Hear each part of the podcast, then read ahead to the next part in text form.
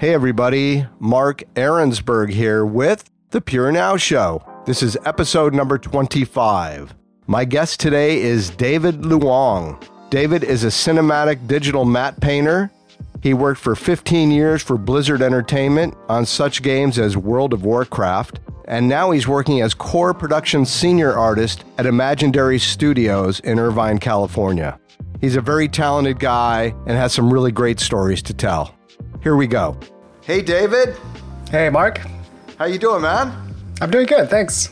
Hey, thank you so much for being on the Pure Now show. We really appreciate you taking the time to chat with us about your creative journey.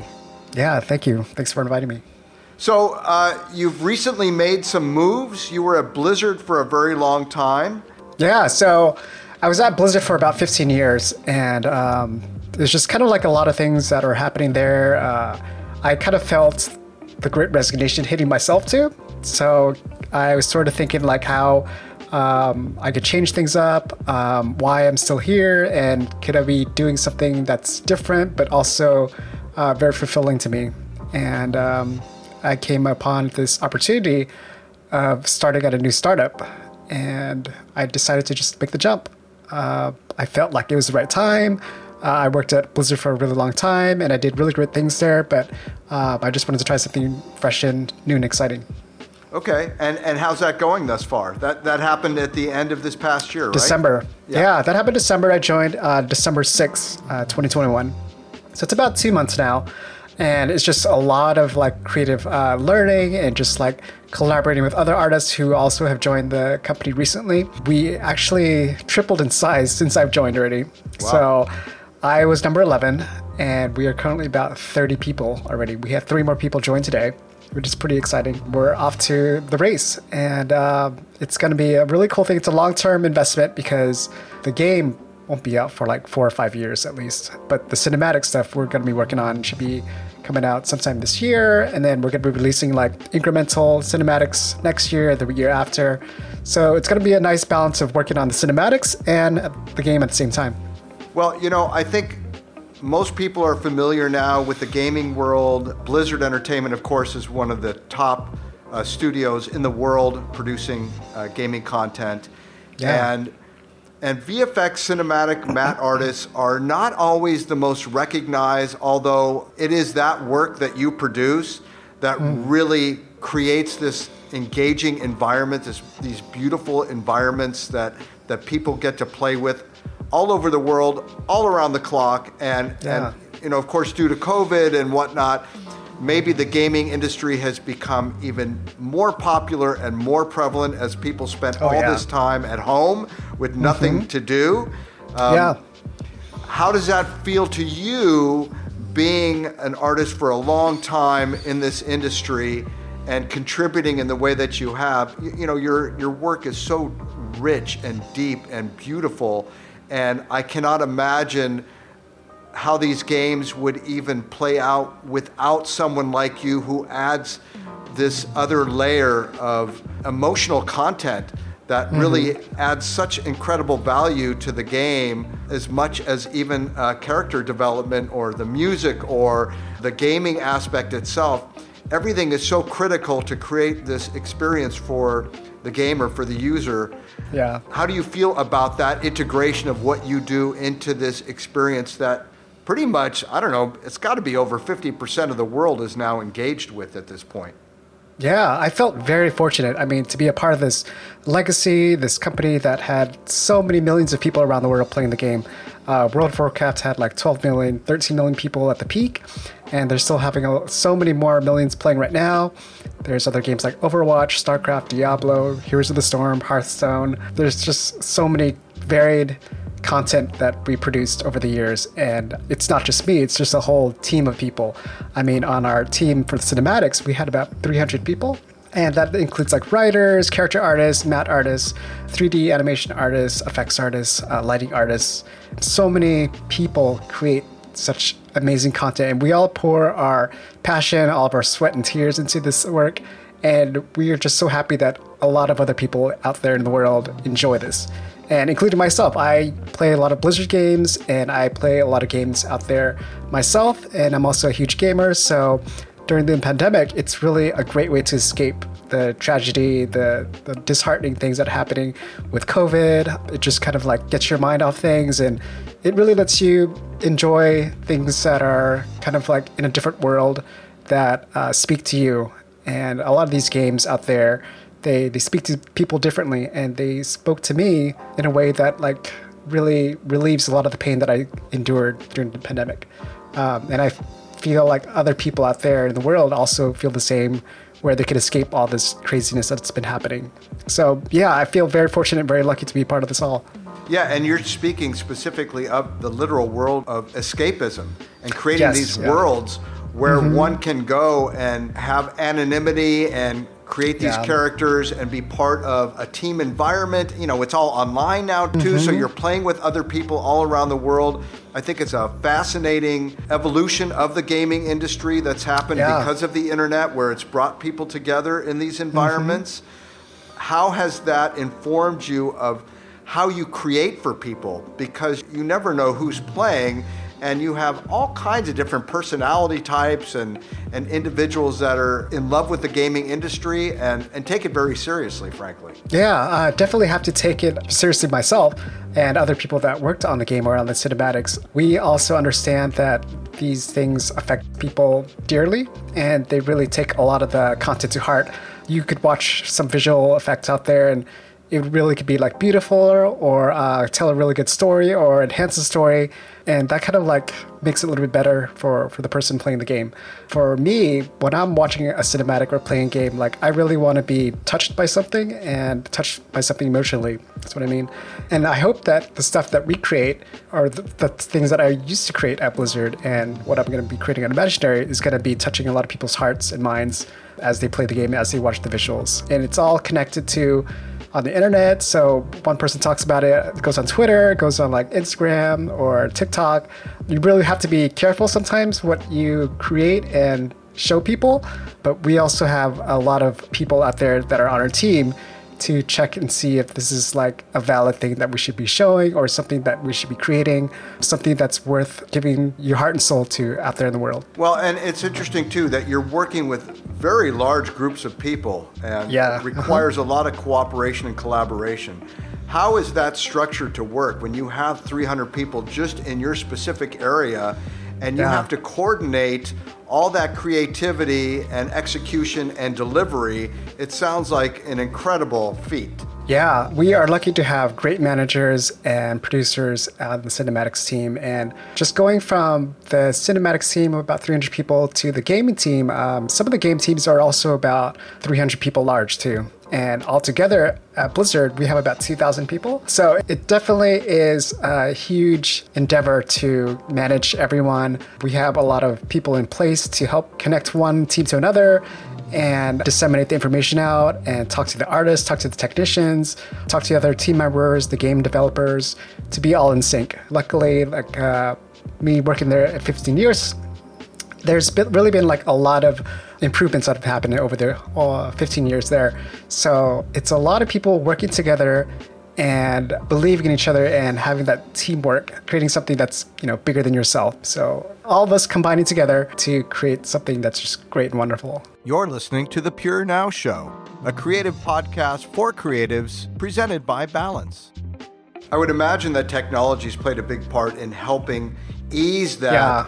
Logistical aspect of making sure that things are being tracked and managed Mm-hmm. well. How has technology? I mean, your whole business is based on technology, essentially. But Yeah, but we are pretty much a tech company. yeah, and it's from front to back end. Mm-hmm. Technology is taking care of every aspect of your deliverable. Oh, yeah.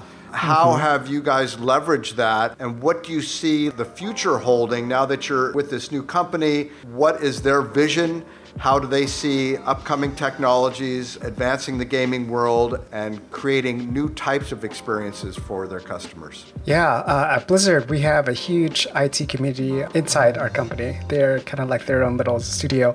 They've just moved mountains to even like get us to work at home during the pandemic. So once a pandemic hit, it was about two years ago. All of our IT members, they just quickly got together and figured out the technology, figured out how to VPN from home to your computer at work, and just make it all happen. And it was amazing because we would not have created cinematics or games for the last two years without the IT help, without the technology. A lot of things also that helped was uh, communication programs like Slack. Slack has really helped. For our new company, it's Teams. It's similar to Slack. It's all a lot of like typing and chatting rather than just emailing. So emailing has really kind of gone away, and it's more about like chatting and just instant feedback right now. For the new company, we are pretty small still, and we are looking to a lot of technology and to leverage. I think most of the visuals and the storytelling elements for us, it's all about Unreal Engine, and it's the latest iteration of Unreal Engine, Unreal Engine 5 currently that's still in early access and is not fully out yet, but we are working on bleeding edge technology to try to show the best visuals and uh, communicate the best ways to our gaming community and just kind of like deliver what we think is going to be the best technology in the next four or five years. And what has been the latest developments? I mean, I know you're beta testing of this Unreal Engine yeah. and trying to see what you can get out of it what are you finding now is at least the next generation of gaming what is this experience going to be for the user that is something that maybe they haven't seen before yeah, uh, so the Matrix uh, experience just came out about, uh, I'd say like two months ago, and that was based on the movie The Matrix. And when you play that demo, that tech demo, on a PlayStation 5 or an Xbox, it just looks so real. Like a lot of it is very hyper real, and that's kind of like what we're going for in our next game and cinematics. Seeing the, the highest quality of environments out there, character animation out there, lighting from Lumen and just the vast amounts of geometry that you see in the vast distance. That's all done uh, within Unreal Engine. It's all real time. And so that's the big thing right now. Instead of rendering something out, which could take hours or days even using RenderMan, what we use at Blizzard, we could do it in just like a couple seconds, or if we wanted to up the quality a little bit, maybe a couple of minutes. But the fast iterations that you see on Unreal Engine is just amazing. And it's getting almost to that Pixar level quality that we're used to with pre rendered stuff back at Blizzard. Uh, we're seeing that with Unreal Engine, and it's just, it's still in beta, and it's just awesome to behold. So, what we're uh, working on now is really cutting edge, and it's, it's the bleeding technology, and we love it. And it's, it's going to be really cool to see. Are you producing games faster, or is because things are so much more detailed and much richer? Is it taking more time to develop these because the experience is much bigger than it's been in the past? I would say it, it, would probably take the same amount of time. The only real thing that you see faster and more real time is the cinematics. So that's all the, the cutscenes that you see when you're playing the game. It, it just stops and then it shows scripted environments and scripted play that enhances the story. Or something like an intro to a game, um, you'll see like a little video. Uh, that video used to be pre rendered and they would take a long time to render, but now it's pretty much real time when you're playing the game.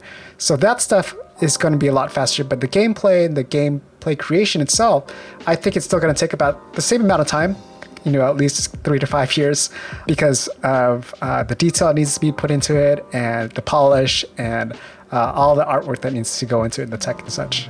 So there's two worlds too. Now there's the gaming world, and there there's like 3D film and animation. Yes. And I know that they're similar, but one is an ongoing and one is a one-off. You're working in the gaming industry, but a lot of what you produce is also seen in in cinema, in in the film mm-hmm. industry.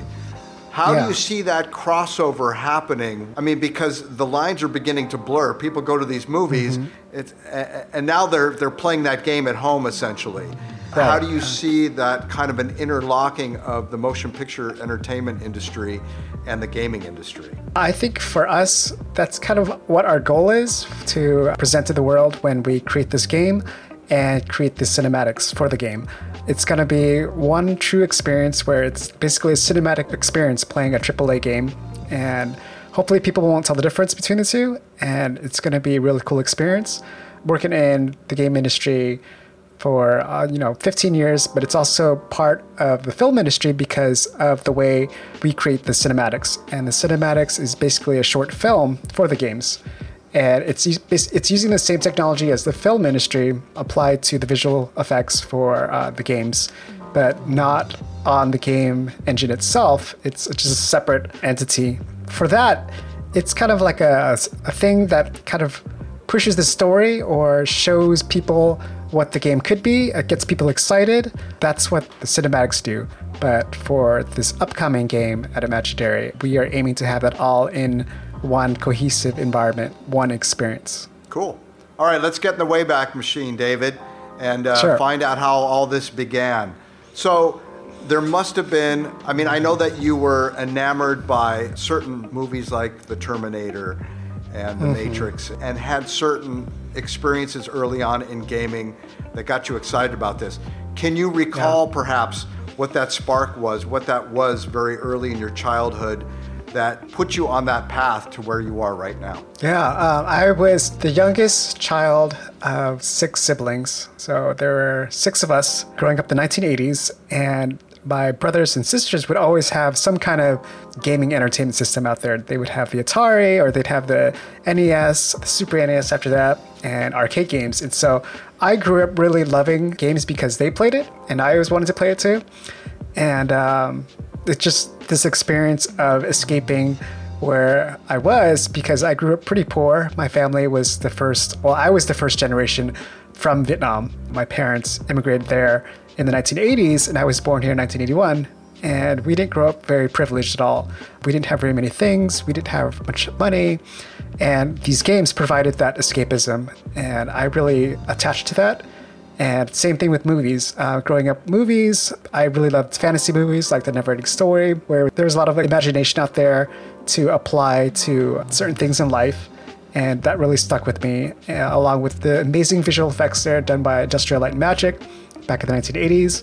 They also did Star Wars back then. They did a whole bunch of other movies out there. And that pretty much gave me the spark, I would say. The combination of the old school 1980s games and the fantastical and science fiction movies of the 1980s really got me to where I am today.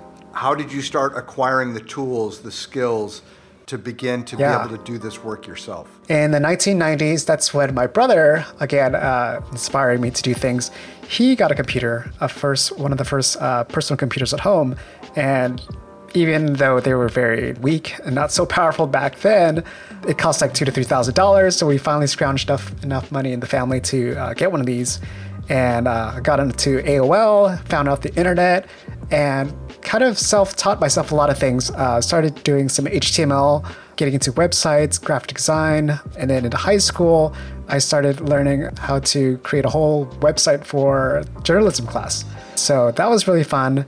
And it was all self taught going on the internet and just kind of looking at the resources there, what the community was talking about, how to create things, how to do HTML. And then from there, like, yeah, it was just so fun for me to be learning all this stuff on my own. And then afterwards, I went to college, but then I found myself trying to appease my family, my parents. Whereas, like typical Asian families, they wanted me to become a doctor, a dentist, a lawyer, just because they know that they make a lot of money and you're not going to make any money otherwise. And so they put me on this path uh, of being a major in biology. And then I really liked music also, so I tried to minor in music.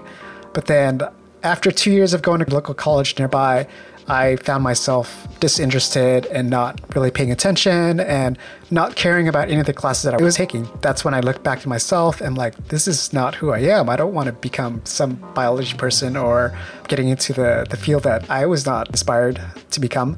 And I just kind of like decided that I need to go back to my roots and combined my love of games and movies and make a career out of it. And I did a whole bunch of research and found a whole bunch of like colleges out there that kind of teach this stuff online. I'm like, oh, okay, this is cool. Maybe this is what I need to take the next step and get out of this and become a professional at it. And so uh, I landed at Academy of Art University up in San Francisco and took four years of computer animation classes and artistic foundation, and then graduated from there, and then got into the industry right after that. Well, that's a good feather in the cap for Academy of Art, and they're gone, I, I believe. Uh, I think I think they're still there. The only one that was gone is the Art Institute. Ah, ah, the Art okay, Institutes, okay, yeah. okay. Yeah, they're they're a huge chain all over the U.S. and they were found to be preying on a lot of students and offering these degrees that were costing hundreds of thousands of dollars. And not doing anything with it. So yeah, they are out of the way. But Academy of Art is still there. Okay. It's the only one in San Francisco. That's good. I mean, I, I lived there eight years, and I remember I used to Oh, walk okay. by all the time, and uh, Ah, it was like a yeah. beacon in the city. It's such a big deal seeing all the students walking around with their portfolios and Right, the big old portfolios Yeah. charcoal drawings. Yeah. Yeah, I did that. Yeah, yeah. yeah, yeah. And it's just like you know this hilly streets, and you got to lug all this stuff around. It's really heavy. I'm like, ah, it looked Yeah, fun. it was a great it, city. It looked fun though, and and, Yeah. and how long were you in San Francisco? I was there four years, and luckily I had family there. So that was another thing that let my parents kind of like trust me to going up there, in that I could just stay with family and save money that way too. And you know, they're all about saving money. Right. So I got to um, s- spend time with my uncle up there, and then my sister afterwards. And how old were you when you left and went to San Francisco? I was 21. Okay.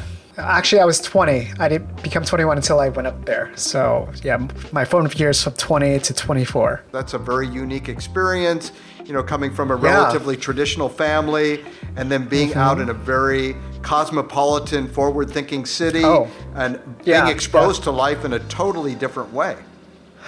You know what? It was quite the polarizing experience to me too because I was not out when I was there. I I uh, d- discovered that um, you know I was gay until I was 27 was when I came out.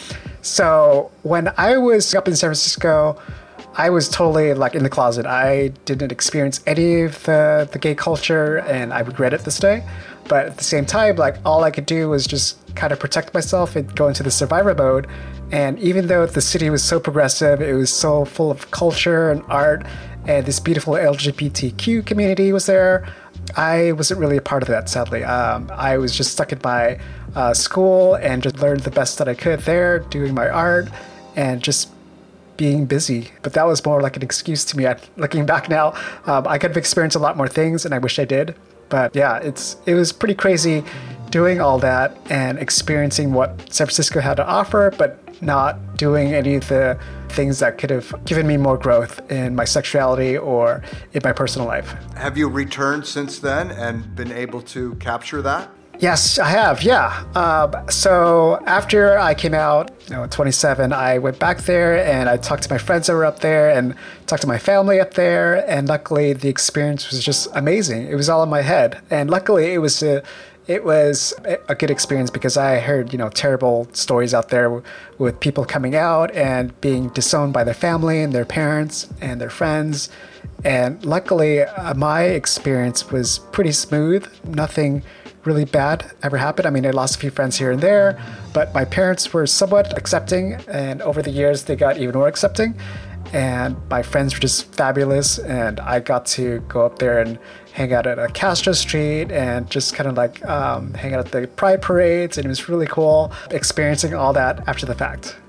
Well, I'm, I'm wondering if maybe that that onus took the importance with your parents off your career because Yeah. it seems so much more significant. It's like, yeah, uh, I would imagine that they stopped thinking about that you were not going to be a doctor or a dentist or some, Yeah. and, and that they were just more concerned about you from different uh, perspectives. That's true. They, they could have been uh, concerned with a lot of other things. Um, and luckily, like me starting my life out and getting my career going was essential to them. And yeah, I made money. So they're like, oh my God, this guy actually could make money in the arts field. So yeah, no, that really helped. And then me coming out afterwards, that was probably better for them because they are pretty hardcore conservative, very religious, very traditional.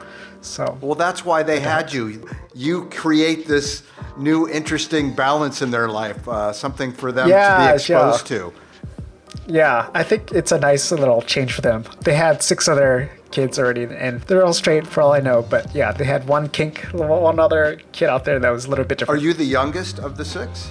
Uh, the second uh, youngest, I actually have we have seven now. So my younger brother Timmy, he was born seven years after I was. So I was the youngest kid for the seven years, and I experienced a lot of the the, the youngest child had to offer. It's, it was fun being the youngest kid, but Now he gets to run around and pretty much do whatever he wants because I would imagine your parents are exhausted and just don't want to deal with it. Yes.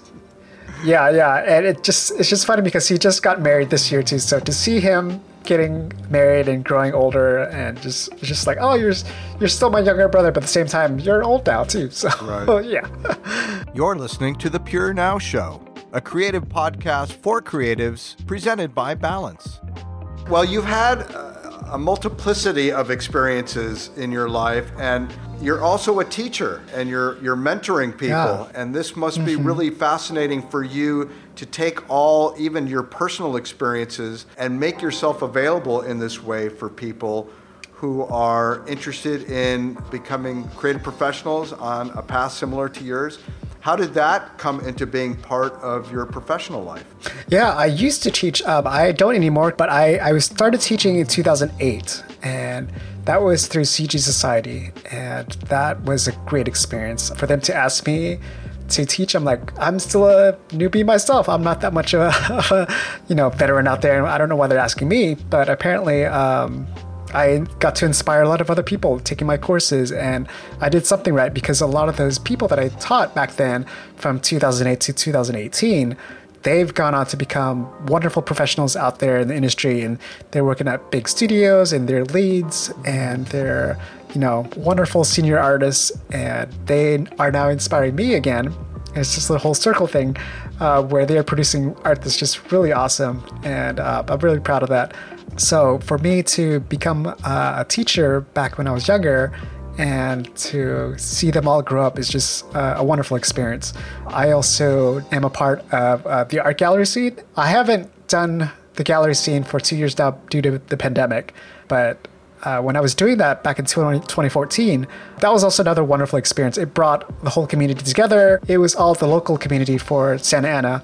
And Santa Ana has really great arts district. And so our gallery is right downtown in the district, and it attracted a lot of people from like Los Angeles and sometimes even San Diego. People driving up and meeting other people here, and I got to connect them with a lot of other professionals locally, and that they were all you know very grateful about doing that too.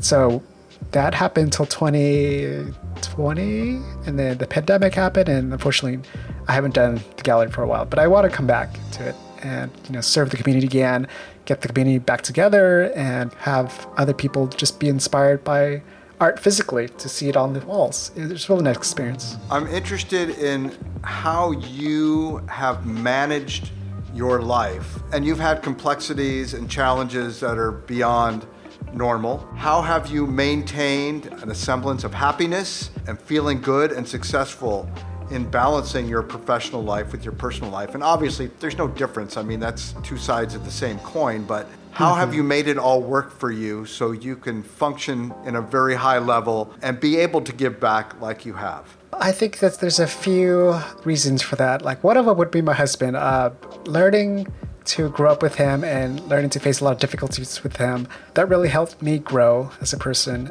And it also helped him grow at the same time. And just growing up together was just a really cool thing to behold. So I met him in 2010 and we're still together. We got married in 2013 and uh, we went through a lot of things together. We created the gallery together, and we opened up an Airbnb together.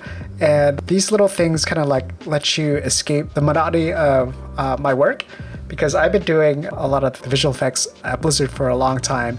And for me, like I felt kind of stunted, so I kind of branched out into the art gallery scene, uh, the Airbnb scene, and that really helped me be fulfilled too. Sometimes, as an artist, you don't always have to be doing art. You could be doing a lot of other things, and that really filled a lot of my time, uh, giving back to the art community through uh, gallery work and just kind of serving an Airbnb in Big Bear uh, with my cabin and enjoying the reactions or seeing other people enjoy the cabin gave me happiness too, which is kind of interesting. So it's kind of like the same thing where on the art gallery, like I got to meet a lot of people, a lot of students coming to the, the shows and enjoying the artwork, talking about it, hanging out, and talking to other artists about it. That gave me joy too. So it was kind of nice to kind of spread the joy, and that helps me get through life easier, I think.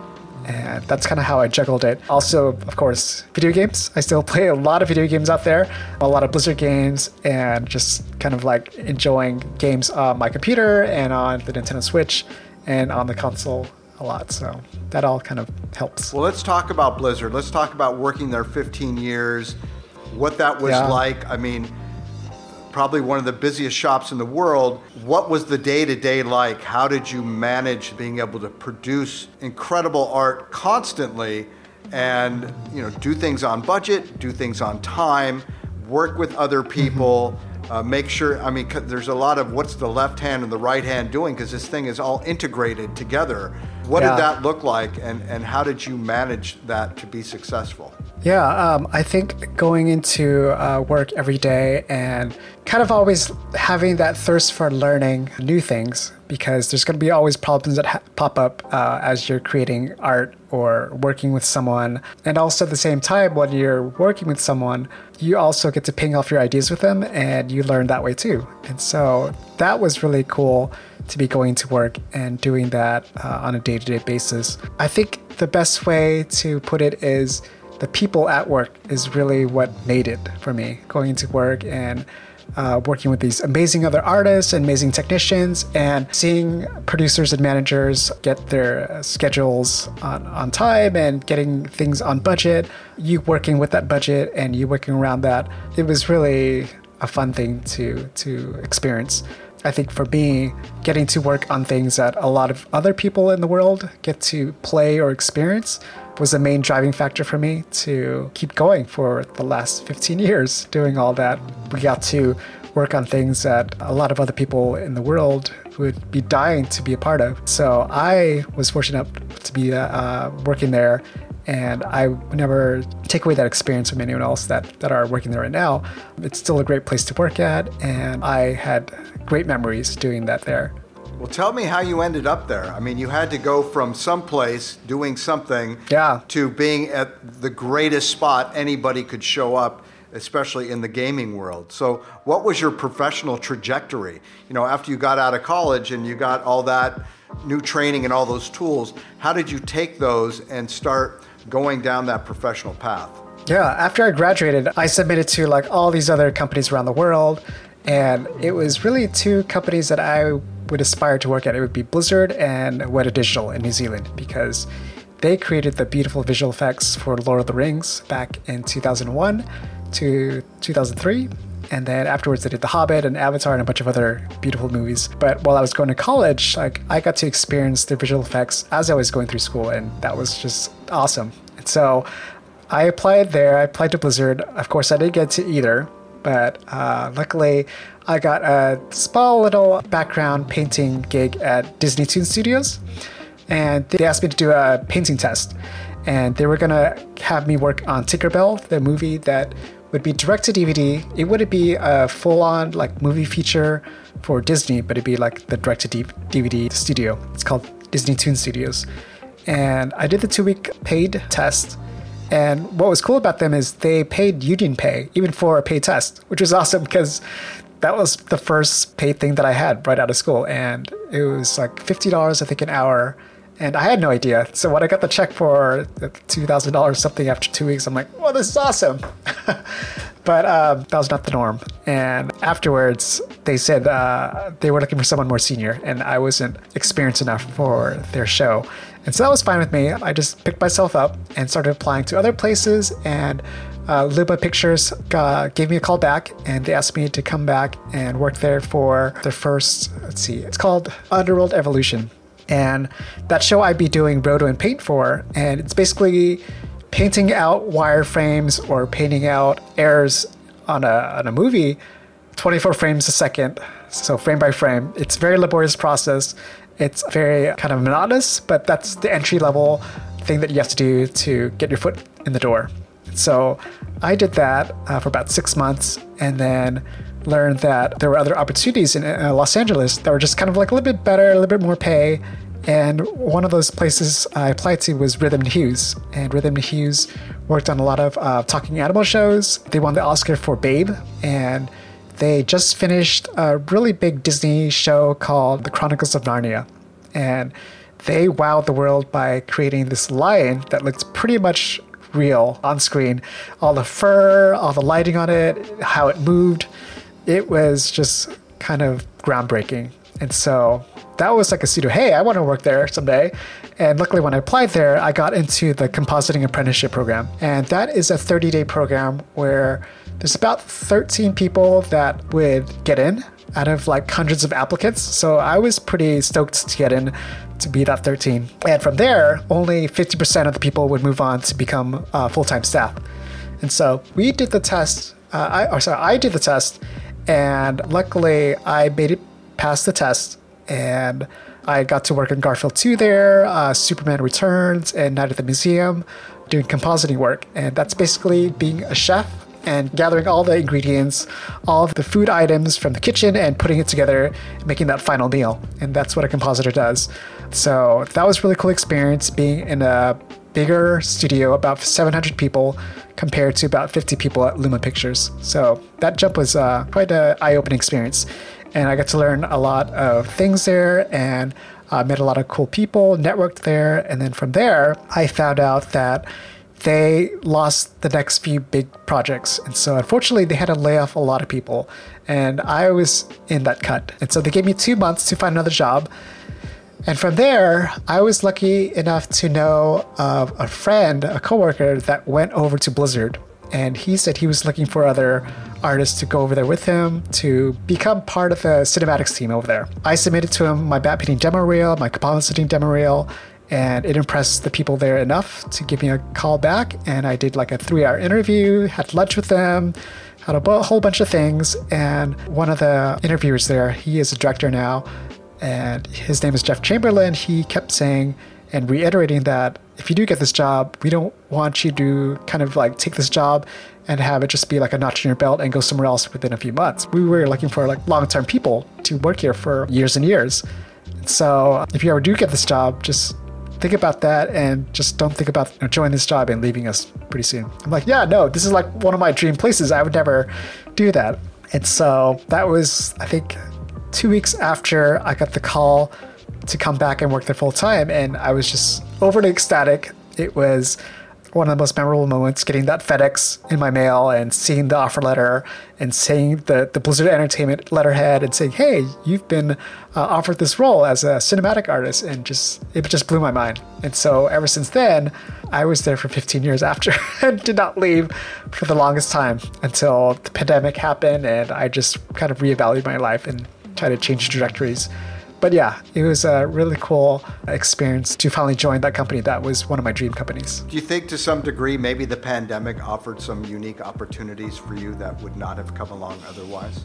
I think so. I think one of the main key things is working from home. That really opened up a lot of doors because so many other companies are offering work from home and the competition is fierce. They know that they have to one offer from home or a hybrid environment or they have to offer more money they also have to offer, you know, a really cool place to lure you away to work at their place. And luckily, Imaginary kind of offered all three of that to me.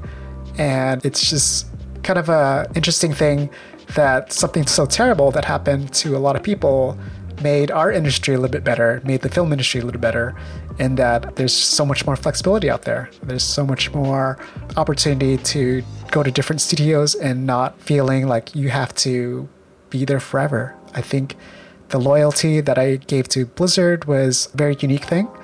And I will be giving my loyalty to Imaginary now. But saying that I would be there forever would be naive of me. And I said that to Blizzard because that was one of my first few jobs that I got out of college. And see, I joined there when I was 24. So I was still pretty young. I know a lot more now. And I know the world isn't always the same. And it's not going to be the same anymore since the pandemic. You're listening to The Pure Now Show, a creative podcast for creatives presented by Balance. And speaking of all that, maybe there's more of an appreciation for the artist now than there was previously because things have changed. Mm-hmm. There's been a shift in perception of value. Uh, yeah. Can you talk about some advice for younger people coming in? I mean, the gaming world is very enticing, and I'm sure it's highly competitive. And uh, like you, even back in the day, people want to work for those yeah. big studios. And maybe now there's more of an opportunity because of the working from home situation where studios are taking on more people because they can manage this freelance pool of people, helping them take care of a lot more work. Yes. What would you tell somebody, your younger self perhaps, that would make it easier and maybe give a little leverage to coming up in this industry and becoming successful? I think for now, there's just so many other studios that have opened up all over the world for you to work at. For me, I was really focused just working in California and Los Angeles actually, because that's where Hollywood was, was and that's where all the visual effects studios was. But the work now is not just centralized in Southern California anymore. It's all over the world. It's in Canada, it's in Australia, China, it's in London, it's in New Zealand. So many other places out there that offer really high quality work, really high quality visual effects, really high quality games that you can pretty much work anywhere you want now. You don't have to be in the studio, you don't have to be at work. You have to learn how to manage your time now because of that. So you're not going to the office and you're not being managed and overseen directly anymore. So you have to be really the master of your own time and just kind of like be vigilant, be determined, and always be learning because you're not going to be at the same environment as an office anymore. It's going to be at your house in the desk with maybe someone else or maybe not. Maybe you could be alone, but always trying to keep your head up and always learning and be passionate about what you do. All right, here's a, an obscure closing question. If you could not do what you are doing, what area would you potentially go into as a career or even a non career? Yeah, I thought about this before.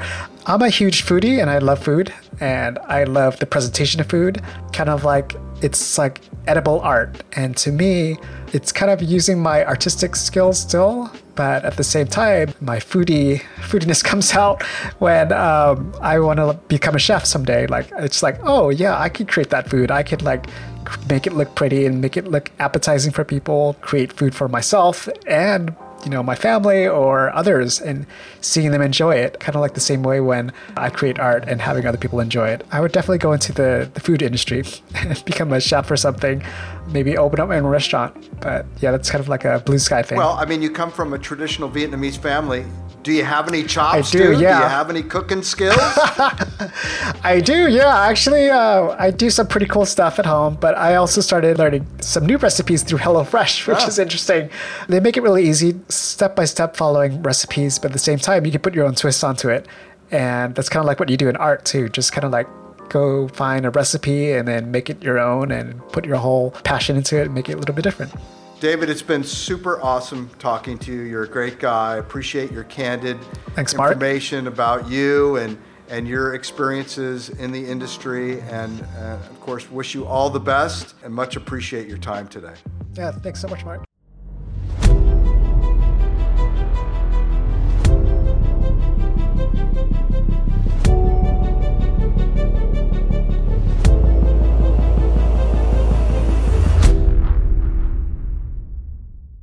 If you enjoyed the Pure Now show, you can check out more episodes at balancestudio.tv or anywhere fine podcasts are broadcast. Pure Now is produced and engineered by Hai Ha Dang and directed by Dong Won Guan. Thanks so much for watching.